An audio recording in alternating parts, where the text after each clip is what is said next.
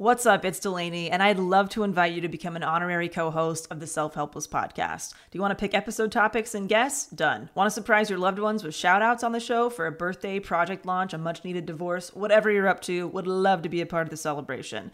Get your favorite and least favorite quotes featured on the podcast, submit questions for our special guests, and find lots more new features and surprises at patreon.com slash self-helpless. You'll also get added to our Patron Insider email list to easily redeem rewards via a quick email reply because we know hanging out on Patreon isn't everyone's thing.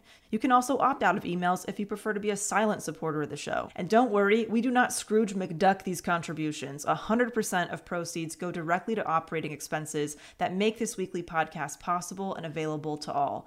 Learn more at patreon.com slash self-helpless or simply click the link in this episode's description. Thank you for helping me fill the void of being the last standing host of the Self-Helpless podcast. Thank you so much. There's something magical about unboxing.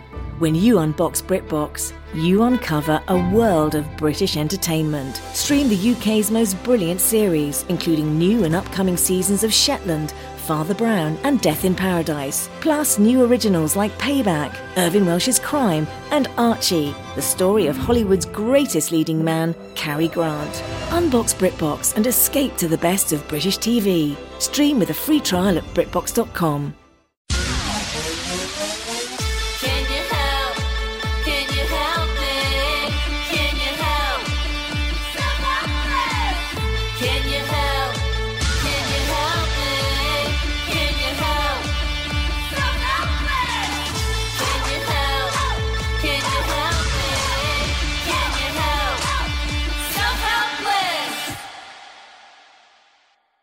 Hey everyone, welcome to another episode of the Self Helpless Podcast. I'm Delanie Fischer, and today we have such a fantastic guest. Um, Alex Catalano is here. Alex is the founder of the wellness brand Eat Cute and nutrition coach who has been featured on Good Day LA, Hallmark, TEDx, BuzzFeed, all the things.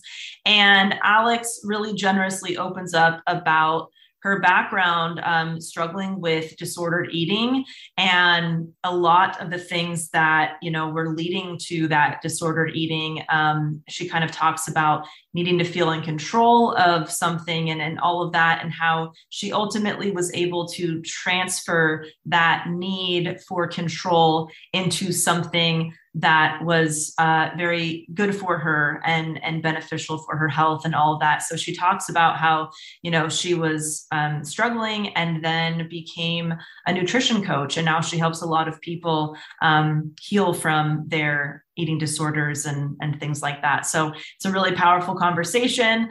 Um, if you feel like this may be triggering to you in any way, this might be an episode you want to skip or you want to listen later on. Um, and she just really opens up about all kinds of things.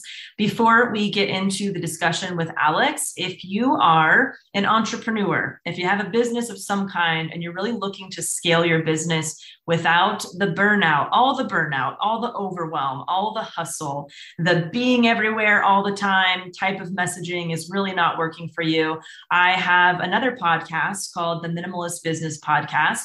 It's completely free, although it is a private show. It's completely free. You can get it over at delaniefischer.com. You can get episodes delivered straight to your inbox. You can connect it to your favorite podcast app, whatever you want to do with it. And uh, we talk about building and scaling a business with intention and really combating the hustle mentality and really focusing on quality work over quantity and all of that over there. So if you're looking to, you know, increase your revenue and also increase your free time while you're at it, I would love to have you over there. Um, again, you can find it at delaniefischer.com, completely free podcast. All right, everybody, here is my conversation with Alex Catalano. Alex, so excited to have you on the podcast today. Yeah, no, I'm so excited to be here. Yay. Okay, awesome. Before we get into all the goods, um, do you have a favorite or least favorite quote that you would like to share? Well, funny you say that. I haven't pulled up on my phone because I can't remember anything anymore. Um, the quote is Life is like looking for your phone. Most of the time, it's in your hand. Oh, oh, Yes. that is so good. Yeah. You're looking all over the place, you're looking outside of you, but life is in you, baby. That's what I believe. Like, at least for myself, a lot of times I look outside myself for the answers. And I'm like, if I just sit with myself for a minute, I know the answers. I just need to Mhm. empower myself to believe them.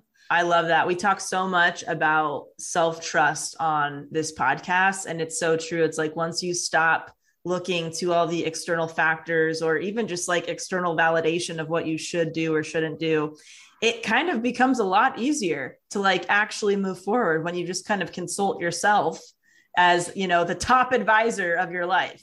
Agree. I mean, because especially now with social media, it's like, well, what's this person or what's this person doing? I think it's become kind of second nature now to like see what everyone else is doing as opposed to checking in with ourselves first. So I'm like, huh, simple but powerful. Noted. Yeah, absolutely. Well, um, let's let's get right to it, shall we? Let's. I'm gonna start off with some. Let's just get right into the tough stuff. Let's get right into it. let's skip on the fluff. You're like, this has been fun, but let's talk about your eating disorder. That's enough social media talk. Let's move it on. But yeah, if you don't mind starting, Alex, like when did you develop disordered eating? How old were you? What did that look like for you? What was going on in your life?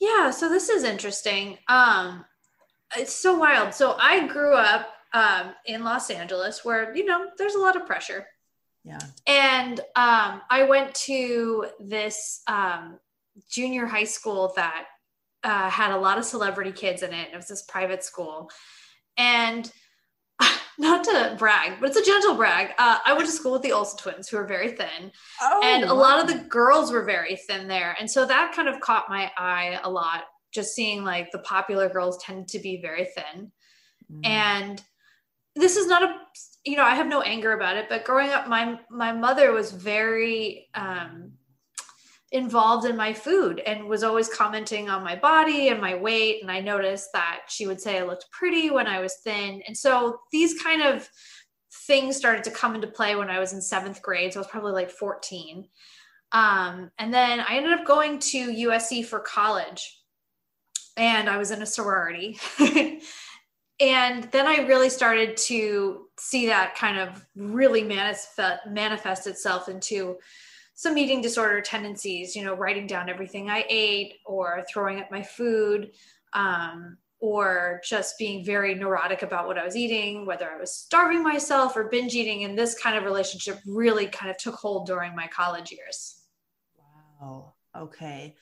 So what I mean, I, I'm not as familiar with all the different classifications of eating disorders. Did you get like um, a, a certain diagnosis of what you were experiencing, or was it like a mix of things? Was it bulimia, anorexia? Was it it was a mix of things and it's Okay. interesting now that i've talked to people about it you know i'm 37 now so time has passed but now that i've talked to people about it it looks it kind of transforms in different ways at least for me you know it first started with you know very restrictive dieting where i was like you know not eating anything and then just kind of binge eating and then i kind of was uh, dabbling into well look i can eat what everybody else eats i'll just go throw it up and then i don't have to like worry about you know i can still participate and eat what everybody else eats so for me it kind of fluctuated between both okay? Okay. yeah And did anybody know that you were struggling with this? Was this something that you kept to yourself? What did that look like? And was there like a pivotal moment where you realized that you had a problem and you needed some help? Yeah, um, nobody noticed. Uh, I think uh, what I what I see, especially when I coach people, a lot of times that have eating disorder habits, is like it's very secretive, Yeah. and we're very good about keeping it a secret. Unless you know, a lot of times when someone has anorexia or they get very, very, very thin, then it's very noticeable, or you see, you know, there's stains on their teeth, or um, just you know, very neurotic behavior, and you can kind of pinpoint it. But where I was, I would just be very secretive about it. Um, Mm, and no one never really knew and i didn't really start talking about it until i had healed my relationship with food i honestly didn't even realize i had one i thought it was just kind of it was just something i did wow. So you had, you're like, this is, uh, what was your mindset? Was your mindset like, ah, this is just like a temporary thing I'm going to do or try, or I'll just do it every once in a while? Like, what was going through your head that kind of justified that it wasn't an eating disorder?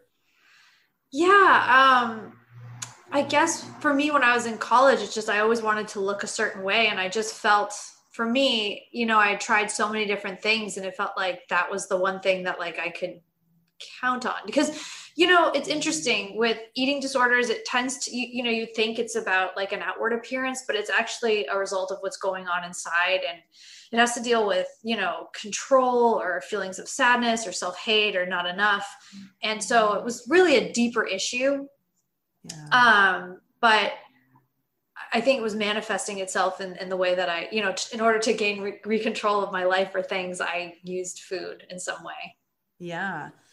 So what was like was there a certain moment or progression for you where you stopped um you know binging and purging or limiting food like what did th- what did that look like after Yeah, so that's interesting. Interesting. So when I was in college, I was dealing th- with this throughout college, and I was actually studying to do opera singing, which now is just you know really expensive karaoke lessons. So, whoops.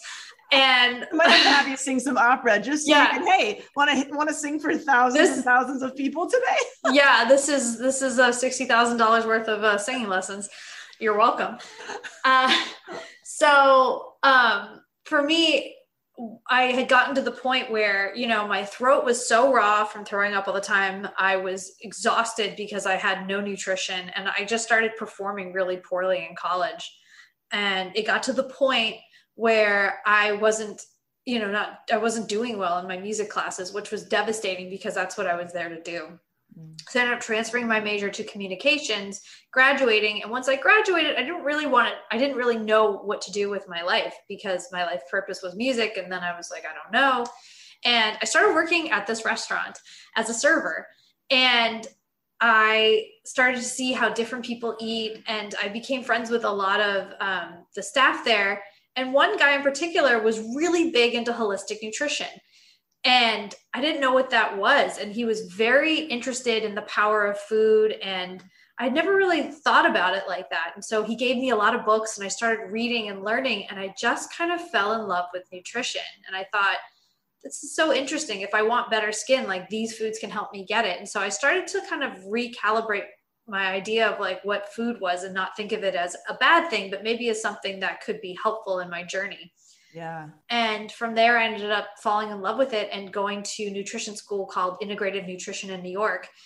And I really started to see food differently, where I started saying, like, oh, instead of being like, this is going to make me fat, it was like, this is a cucumber. It's rich in uh, caffeic acid and it, it can do this and this and this for you. And I started to see all the positive things that food could do yeah. And that's kind of what turned the tables for me and helped me um, start to see food differently. And then i started to realize through my nutrition schooling i was like oh i had an eating disorder. Wow. So you didn't even realize until you were like in nutrition school that you had an eating disorder. Yeah. And i think it's interesting. I, I can't compare it to anything else because i grew up in la but i was in a sorority house and i lived with 60 different women and i saw a lot of different ways that people ate. I saw a lot of women on restrictive diets i'd see some girls like we'd get like this we'd sit all down for dinner together and i'd see some girls take salt and pour it all over their food to keep them from eating it. I saw all different Wow. kinds yeah. I saw a lot of different ways of eating and so at the time it, it didn't see that seem that crazy. Now i knew i think internally somehow i knew like i was awfully obviously shameful about it so i wasn't telling people. Um, but i just saw a lot of people with a bad relationship with food so it kind of became normalized in some way Yeah. Oh wow. Did okay, I'm trying to think. So the fact that you mentioned that your eating disorder at the time was really more about like the control that you felt that you had or or there was some other internal feelings.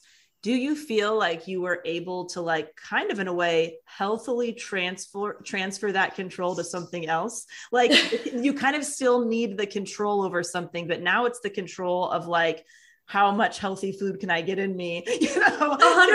A hundred percent. Like I- I always tell people, it's not like I'm walking around like, look at me. I am a cured. Like I am a type A person. I like to know. like I, I'm controlling, but you know, I try to take that part of my personality and use it to get addicted to things that will serve me, whether it's in my business or in my life or in my career. And I'm a little bit more mindful about what I like to, you know, really controlling about. And that's something I'm working on. I'm learning to let go a little bit more. And that's been a real challenge, but at least I've gotten that away from food and, and that kind of behavior. Oh my gosh, I completely resonate with that. That's why I asked you because you know my background is like I was a major workaholic. I don't even think I realized how big of a problem I had until I was out of it. But my workaholic tendencies are still there. I still it's like a daily battle of like wanting to compulsively work Yeah. and choosing to do something else with that urge instead. So now I like I channel a lot of my workaholic tendencies into things that are good for me where it's like okay, how can I use this energy to like, you know what? I'm to I'm to um I'm going to set up a bunch of appointments on my calendar that um you know, for massages for this next month. You know, it's like I, I channel all that into like, okay, let me get a meal delivery service. I, I I'm still kind of in Yeah. a way, I'm a little bit compulsively working in one sitting, but I'm Yeah. doing stuff that actually promotes so much rest and health and all of that. And that's how that's really the way that I've been able to kind of switch things. I can't stop that part of myself very much, Yeah. but I could like leverage it for something that's much better for me. And so I was so curious about how you manage that. Um, Yeah, no, it's Oh. it's still there. And you know, for me, again, I'm very resident resident to say this, um, reticent to say this, but uh like for me, especially with my eating disorder background, calculating my macros has actually been quite helpful for me. Like I know for some people you can get really crazy and intense and it's like if you don't follow it perfectly, like your whole life falls apart. And if you're somebody like that, I would not recommend it. But yeah. for me to know that I should hit a certain amount of calories, a lot of us, especially with eating disorder things, we don't eat enough.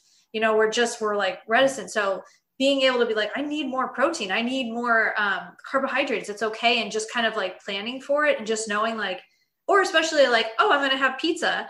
You know, I can plan for it and know that I'm not going to go off the rails because I've planned for it. Um, and so using a macros calculator like MyFitnessPal has been wonderful for me, but for some of my clients, it's like absolute worst. So it's just kind of figuring out what works best for you. Yeah, that's so interesting that it could be really triggering to somebody who Oh, super struggle with the eating disorder. And for you, it's actually helpful, makes you probably eat more instead of Yeah. under eat.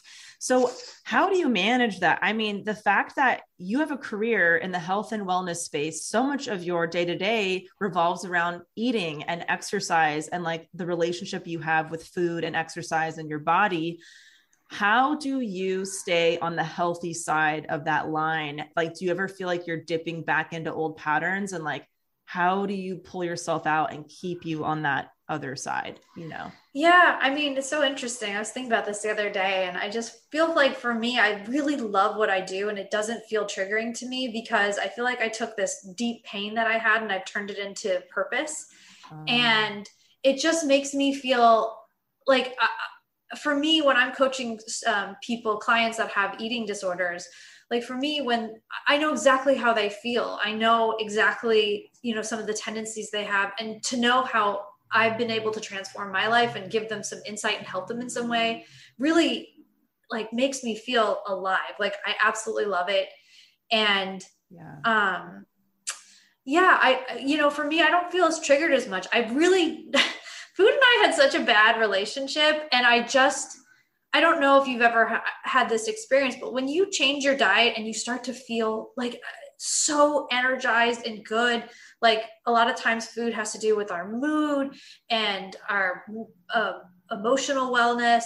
Yeah. Uh, it's just i feel so differently about food than i did you know when i was in my early 20s that for me it's even hard to remember that t- like a time when i felt like food had power over me but yeah. um, yeah i don't feel triggered in that way anymore i do know that my you know and i say this about a lot of women and interesting enough uh, men too a lot of men deal with um, eating disorders um, you know it's just it's um it's about control and it's about you know some some issues in our lives that are unresolved in other places and it kind of manifests ourselves in in the food thing because that's the one thing we can control we can control what we eat every day Tot- yeah, that oh my gosh, that makes so much sense. And I completely resonate with what you said about how you help your clients because I feel that way too. It's like I I almost feel like, oh, I, I had to kind of experience that really hard period of time because now I feel like I'm on the other end of it and I can help other people who are struggling with that and try and and support them as they pull themselves out of that as well. So that makes a lot of sense. Um are would you be willing to kind of share about what else was going on at that time? Because you mentioned it's about out about um control. It's a, it's it's about you know how you feel internally. You know maybe there's some like self-loathing or something going on. Um do you would you mind sharing a little bit about like what, what the internal struggle was for you? Of course. Yeah, I would be happy to. I mean, for me, it just, I felt like I was in a situation where, you know, the pretty girls were the thin girls and the ones that were popular were thin and just got a lot of recognition from guys. Um, you know, in terms of my family, like my mom was like, likes me when I'm small. Like she, to this day, and I love her and we've talked about it. yeah I mean, the other day she just made a comment about my weight. Like this is ongoing. And that's I can look at it now and say like, "Oh, okay, like that was her issue or she has some things going on with her." right But yeah, I just feel like you know, I was I just put a lot of worth, self-worth on like my appearance and I just felt like I just was so frustrated cuz I wanted to look so badly like a lot of these other girls, but I, I have to realize like we all have different body types and different fit ranges and you know, I just at the time I'm 37. curvy things like curvy wasn't a thing. I mean, Kim Kardashian was, I don't even think that was a thing yet. Like thin, lean bodies were in. And it was so hard to achieve that. And I think now, I hope that things are changing where we're seeing images of people with different body types and seeing that you can be beautiful no matter what your body type is and, and having those people um, as role models for others, I think is so beautiful. Yes. Oh, could not agree more. Well, it's just interesting. I mean, I I do not know what you looked like at that point when you were struggling with this. Um, but you, I mean, you're a very petite person. And so Four foot eleven. right, like right, wow. Yeah. So Yeah. it's like were was there a disconnect? Were you like objectively like uh, p- petite, let's say, and still feeling like you were not reaching this kind of this this unattainable you know i don't know level of of thinness or whatever you were trying to achieve like was there a disconnect with how other people saw you or what was going Oh, there's a huge disconnect. And I think a lot of people with eating disorders, like we see ourselves in the mirror very, very differently, or we really focus on this one part that we don't like, and that's all we see. Um, yeah and at least for me, it's like, I just, it kind of touched everything. It's like, well, I can't wear that dress because I'm not thin enough, or I can't buy this thing until I lose this weight, or, you know, I need to be this size. And it's really hard like I, my natural body type i'm four foot 11 but i'm curvy i'm italian like i have a big a big butt like no matter what i do like that's my butt. Like it's and it's hard because sometimes especially for me at the time social media didn't exist and i can't even imagine what that's like now to see social media and, and be a mm-hmm. young person. But you know my role models were celebrities and magazines and i desperately wanted to look like those girls in the magazine and i just you know i couldn't achieve it. It was impo- it's impossible. My body doesn't look like that. Right. Okay. So really like your internal stuff going on was was you wanted to achieve something in order to get some kind of validation or approval or love, not only at school but at home potentially. Just that's how you were processing it. Okay. Yeah, I was processing it like, you know, I want to be pretty. I want to be desired. I want to, because growing up, I was never really popular in school. I was this nerdy little quiet, weird kid. And I still am now. But I cared so deeply about what people think. And I, I felt like, I remember the first time, this is so weird.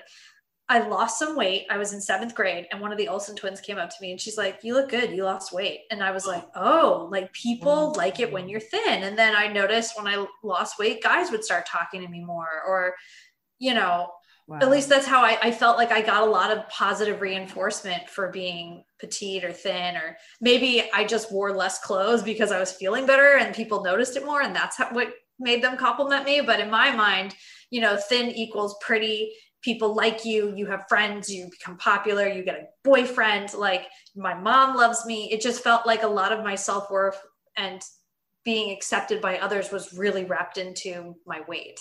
Oh gosh, it's it's so hard because like we all know logically and objectively how messed up that thinking is, but it was getting validated. Oh, Like, it was 100%. like we know like that's so fucked up, yet externally you were getting approval for that and you were being treated differently for that. And that's what's so messed up is that it's just such a it's a systemic issue not only you know individually you're internalizing things but yeah it's how like everybody has to treat this differently for things to really really change yeah. Oh my gosh. I um I it's so interesting because I, you know, I um I struggled a lot with how I looked and I I always felt uncomfortable bringing this up into a conversation because I I was worried about the judgment of people who I felt struggled more than me, but I was always very very thin um like really thin to the point where I didn't feel beautiful being that thin because then I started hearing a lot of messaging like, oh, real women have curves and all that stuff. So interesting. And then you feel like, well, I'm naturally thin. So now I feel like shit about what my body looks like. And I, you know, I didn't have uh, boobs or a butt or anything like that, you know? So I, um, I actually tended to do a lot of overeating um, it throughout my life because I'm like, well, I could, I could stand to gain a few pounds and hopefully it gains it in the quote unquote right places. right. Which is, you know? yeah.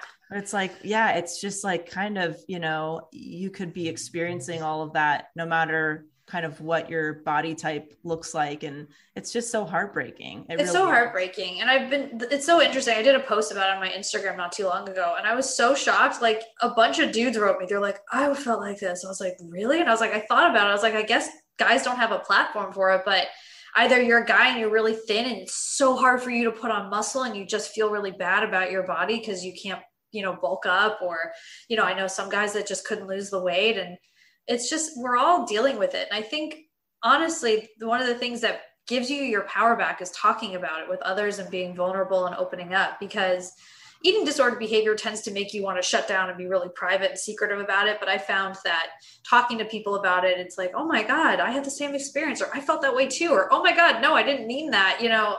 You look great no matter what size but i think we kind of create these narratives in our head about oh when i'm like for me my narrative was like oh look when i'm pretty i get compliments but maybe it was just me being like i'm thin i feel good now and i'm exuding that to the world and they're seeing that. People are going you look great and i'm going see like oh, interesting. it's Yeah. interesting because it's like i would wear a bathing suit if i thought i was really skinny Interesting. i don't know i don't know but i think talking about it really is important Definitely. So when you started getting really into nutrition and that kind of became like your new thing, did you feel like your disordered eating just kind of it it just kind of transformed it, itself? Did you have to actively try to stop it, some of those behaviors or like what was that transition like?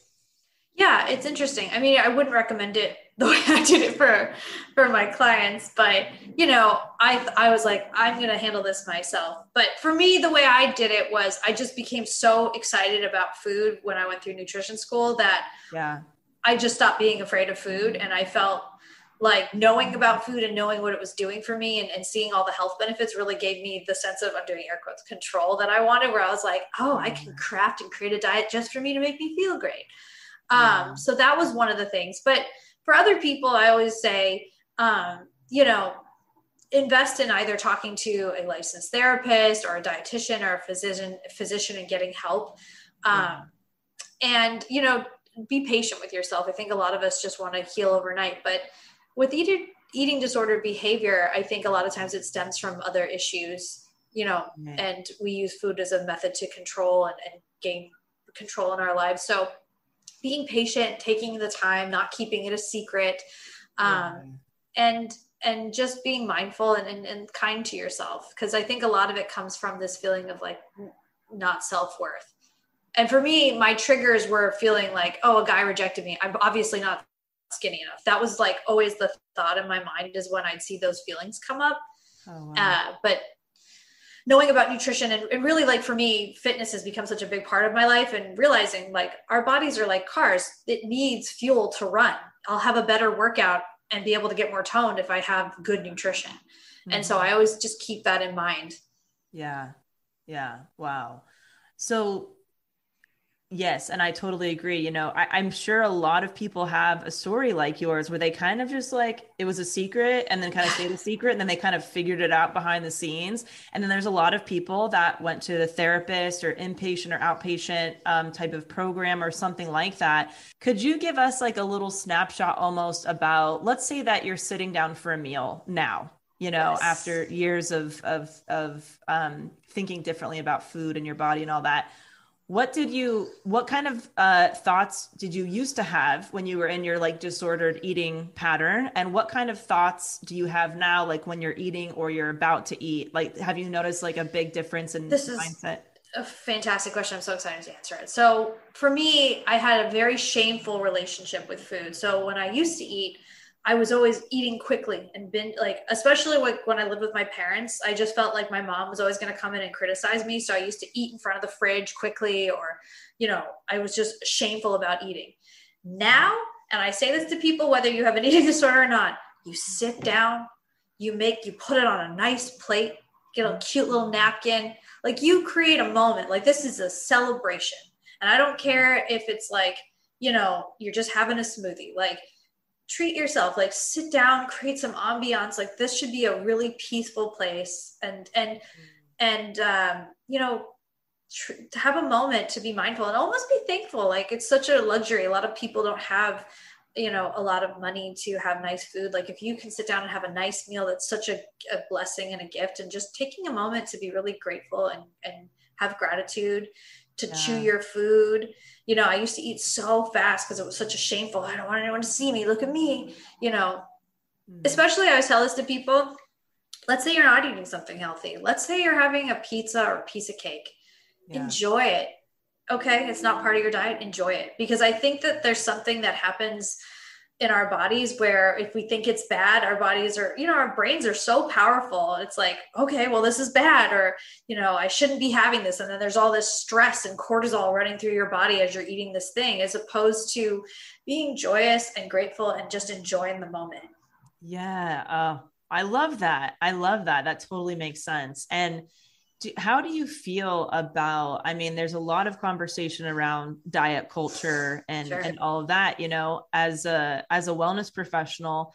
Yeah. How do you, what, how do you balance having some kind of a plan where you're like, you know, these are the, these are the types of foods I really want to try my best to eat more of and these the these are the foods that I, I I want to kind of eat in moderation or all that stuff without it being restrictive and militant and and really messing you up psychologically. How do you how do you keep that wiggle room in Yeah. your day while also having some kind of a plan for your health yeah i always tell people the best thing to do is you know if we can eating things that are not in packages i think is a really big life changing thing because then it allows for intuitive eating where we can eat things that are you know we when we're full or if we want to have a snack we can it, i think where we get into trouble is when people have packaged foods or things that are processed you know you're dealing with companies that are creating products that are you know they're test they're creating uh, when you eat it it hits the bliss point. So how do you have intuitive eating if they're designing it for you to not want to eat if you're like hooked on it? Or if it yeah. has yeah sugar or if it has high fructose corn syrup which turns off your satiety hormone and never makes you feel full so you can eat and eat and eat and eat and never feel oh full is that oh is Yes. that why oh Oh yeah. So anything with high Oh, fructose corn okay. syrup, because you'll see clients that I worked with, and sometimes you know people get very overweight, and they're like, I can't stop. I never feel satiated, and it's because a lot of times anything that's super processed with high fructose corn syrup literally shuts off those hormones that makes you feel um, uh, sated, and so you could eat and eat and eat, and never feel full. yeah. So it's not fair to say like, well, intuitively eat a hamburger and like from McDonald's and you'll stop. Well, if there's stuff in it that turns off that hormone, you know, it's not fair to you. You'll never be able to intuitively eat. So Mhm. I always tell people, you know, if you can eat whole foods, unprocessed foods, things that don't come in packages, intuitive eating will become a lot easier, uh, which allows for you to just kind of, you know, have more balance in your diet. You know, we're ha- when we're having fiber and things that have protein, whether it's plant based or or or um, not, it just kind of gives you a little more control over your body. And so, did that answer that question? I feel Yeah. like Yeah, no, definitely. I think I think having something where you it's a it's a simple tip to just say, "Hey, you don't have to write every single thing down or you don't have to limit, you know, how many pieces of cake you have a month, but if you just try your try to sway one direction over the other, it's going to kind of just organically help you eat more nutritionally and stuff like that. Absolutely. You know? And, Yeah. and you can also plan for things. So, for example, I know like on the weekends, it's like, I don't have a boyfriend, but if I did, I'm like, oh, we're gonna go in my mind. Let's say I'm going out on a date or something, uh, and I'm not at home alone with my dog. Then I would be like, cool. Like I know Friday night, like I might want to have like a drink or a slice of like a slice of pizza. Who am I kidding? A whole pizza, whatever yeah. with um you know with a friend or a significant other or a date or whatever like i just know throughout the day i'm gonna eat lots of fruits and veggies drink lots of water and i know that at night it's party time and i'm gonna relax and just have fun so you can also kind of plan for things and Right. if you don't plan for things and you're like whoops uh, you know i went out late i had a few drinks and then all of a sudden i had a pint of ice cream that's okay Yeah. you have the opportunity the next meal tomorrow to get back on track and it doesn't mean restrictive dieting calculating it could just means like drink some water the next day eat some Yeah. veggies that have some greens and some you know um, healthy gut friendly bacteria in them you know things like that just Right. I, I always think about adding not subtracting so instead because Yeah. old eating disordered alex would be like i can't have this i can't have this i can't have this i like to train people to think I can have this. I can have that. I can add this. I'm going to have a pizza. Cool. I'm going to add some broccoli on top or some arugula, or I'm going to add a little protein. Just think about adding right now as opposed to taking away. Yeah. Oh, I love that. I love that. I um I used to I, I made that shift uh, a while back as well when it came to like my workaholic tendencies of like I'm gonna add a, a hobby or I'm gonna add movement or I'm gonna add, you know, I'm gonna start getting massages. And then naturally you just have to cut down on other things because you're making time for you know better things for your mental health and physical health and and overall well-being. So i, I love that the you know think of it as adding not subtracting. I would imagine you know when it comes to the guidance that you give people who are looking you know maybe they're they're past uh they've overcome a lot of their disordered eating and now they're wanting to eat more nutritious foods and things like that. But when I'd imagine the advice is very different. If somebody is very recently out of let's say under eating you just I would imagine you just got to you got to eat whatever uh you can or like whatever sounds good and not even look at nutritional information that's what I would imagine I could be totally wrong but if the goal is just to have more calories I would imagine they just got to have whatever they they can um, before they can even think about eating more nutritious food versus not. What what would you say about that, Alex? No, I think I think that's true. I think it's like mending their relationship with food because I think with Yeah. eating disorder we have this intense fear around certain foods and and being able to eat those foods and not being like not falling to pieces is totally cool.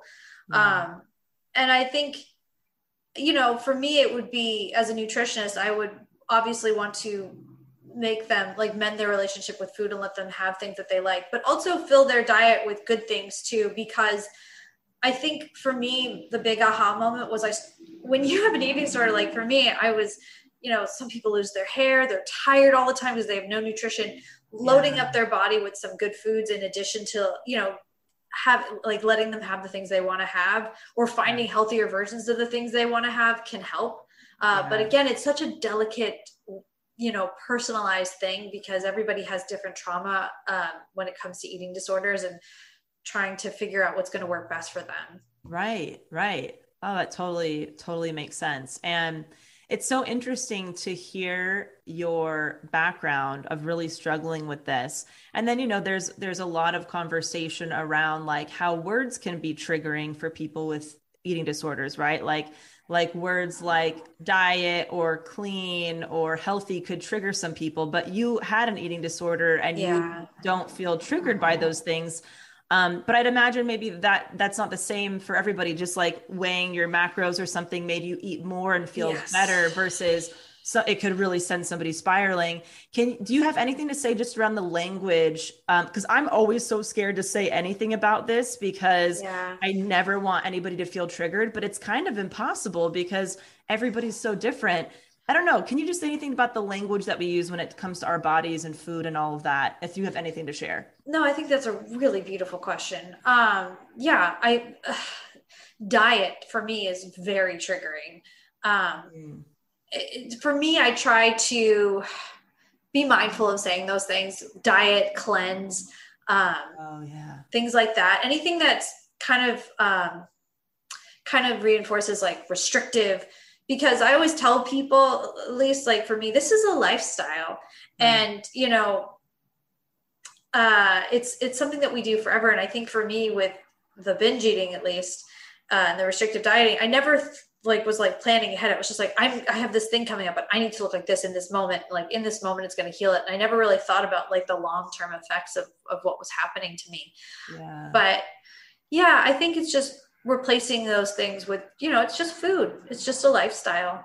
It's Yeah. you know, and, and trying to show people that yeah it's a it's a it's a tricky thing because everyone's triggered differently Yes. uh, and the last thing we want to do is make anybody feel triggered or upset but yeah it's hard not to use those things but yeah diet is a big one i just diet or it, it imply and i honestly i don't think diets work because it's something that you do for a short Right. period of time and then you're back diets don't work it's it's Right. really like a lifestyle and and and planning in you know fun and you know as at least for me my diet my my the foods i eat yeah. have changed drastically over the years with you know my age how i spend my day what feels good to me in the moment. And i think a lot of us like hang on for dear life like this is how i eat. It's part of my identity.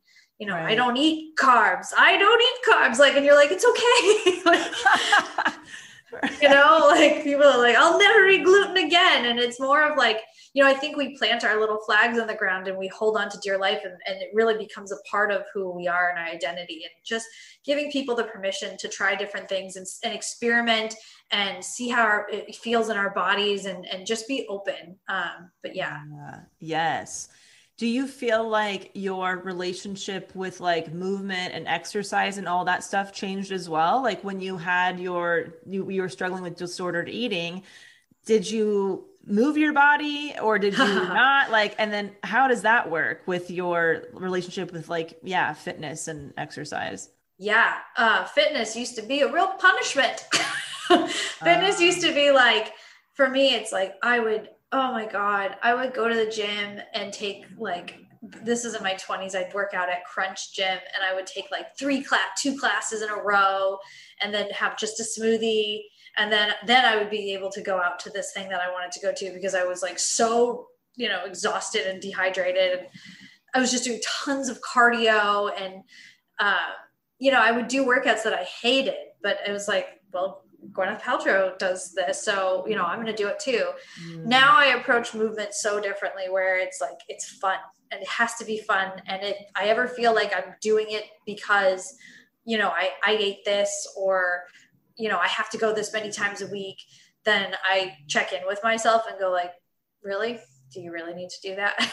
Right. uh, but yeah working out you know i just and it's look i think it's so important that we move our bodies but that can look so differently for people and it's more about feel like the way we feel. Great. I, I totally by the way understand like we all want to look good like we all want to feel confident in whatever size that is for you but you know feeling strong moving it feels great and i think it really does help raise our mood and, and just helps with um, anxiety and stress at least for me it's just finding a way where it's a celebration rather than a punishment Mm, oh, that's so huge. That is Yeah. so interesting.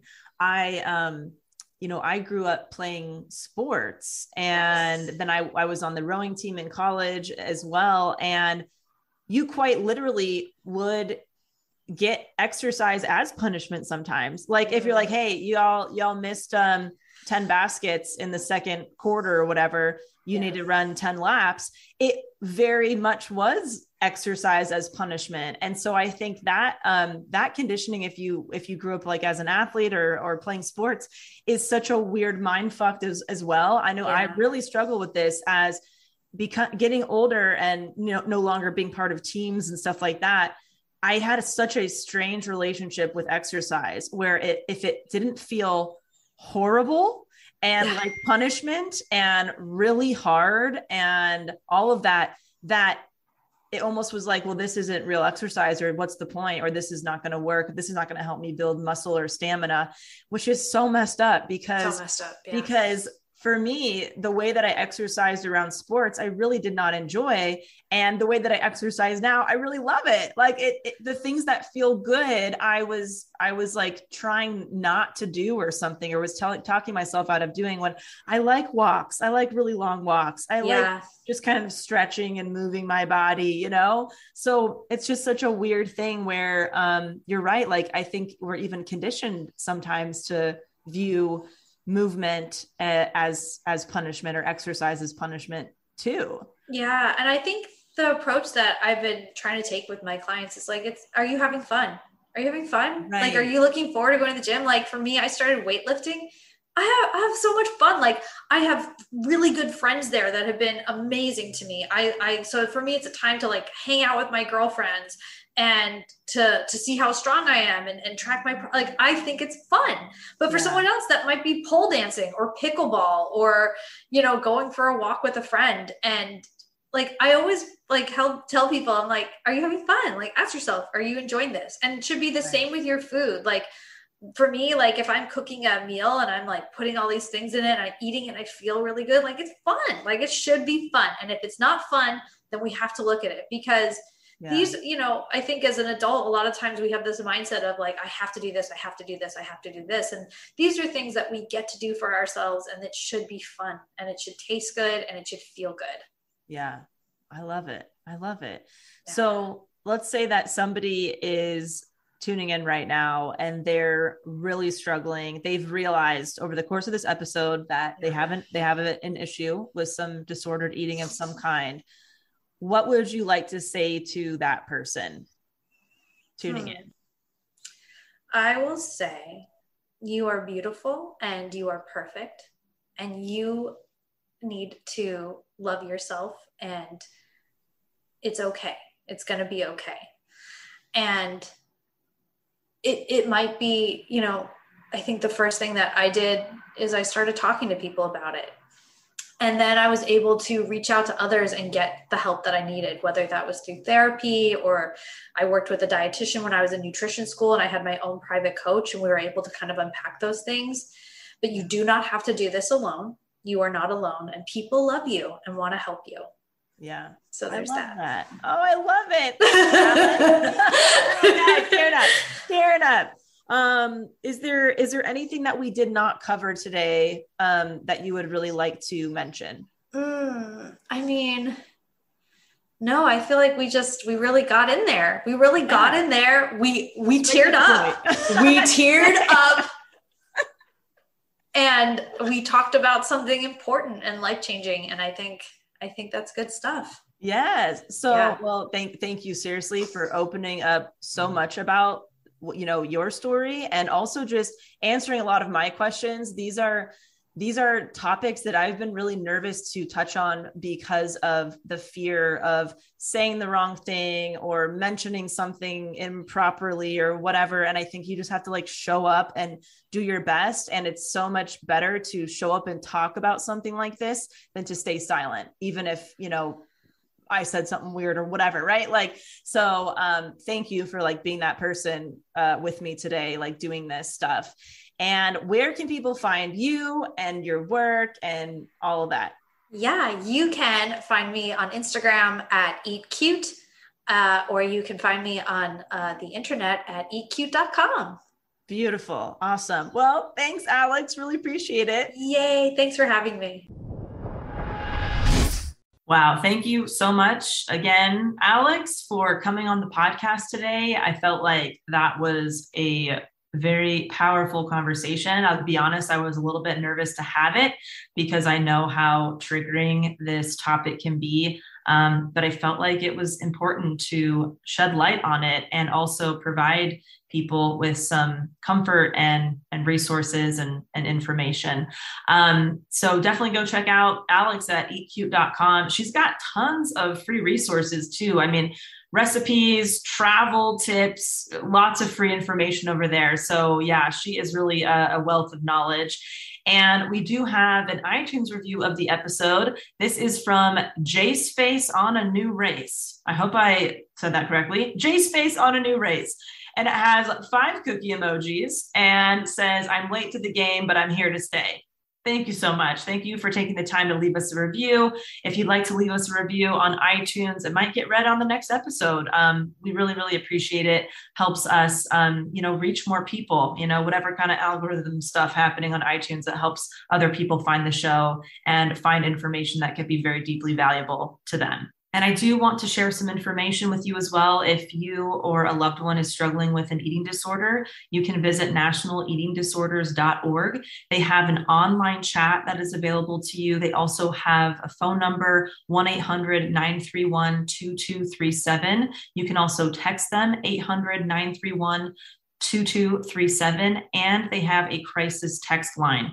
You can text um, NEDA to 741 741 and their crisis text line is available 24 hours a day, seven days a week. Um, so please reach out if you or someone you love is in need of support. Thank you so much for tuning in today, and we will talk to you soon.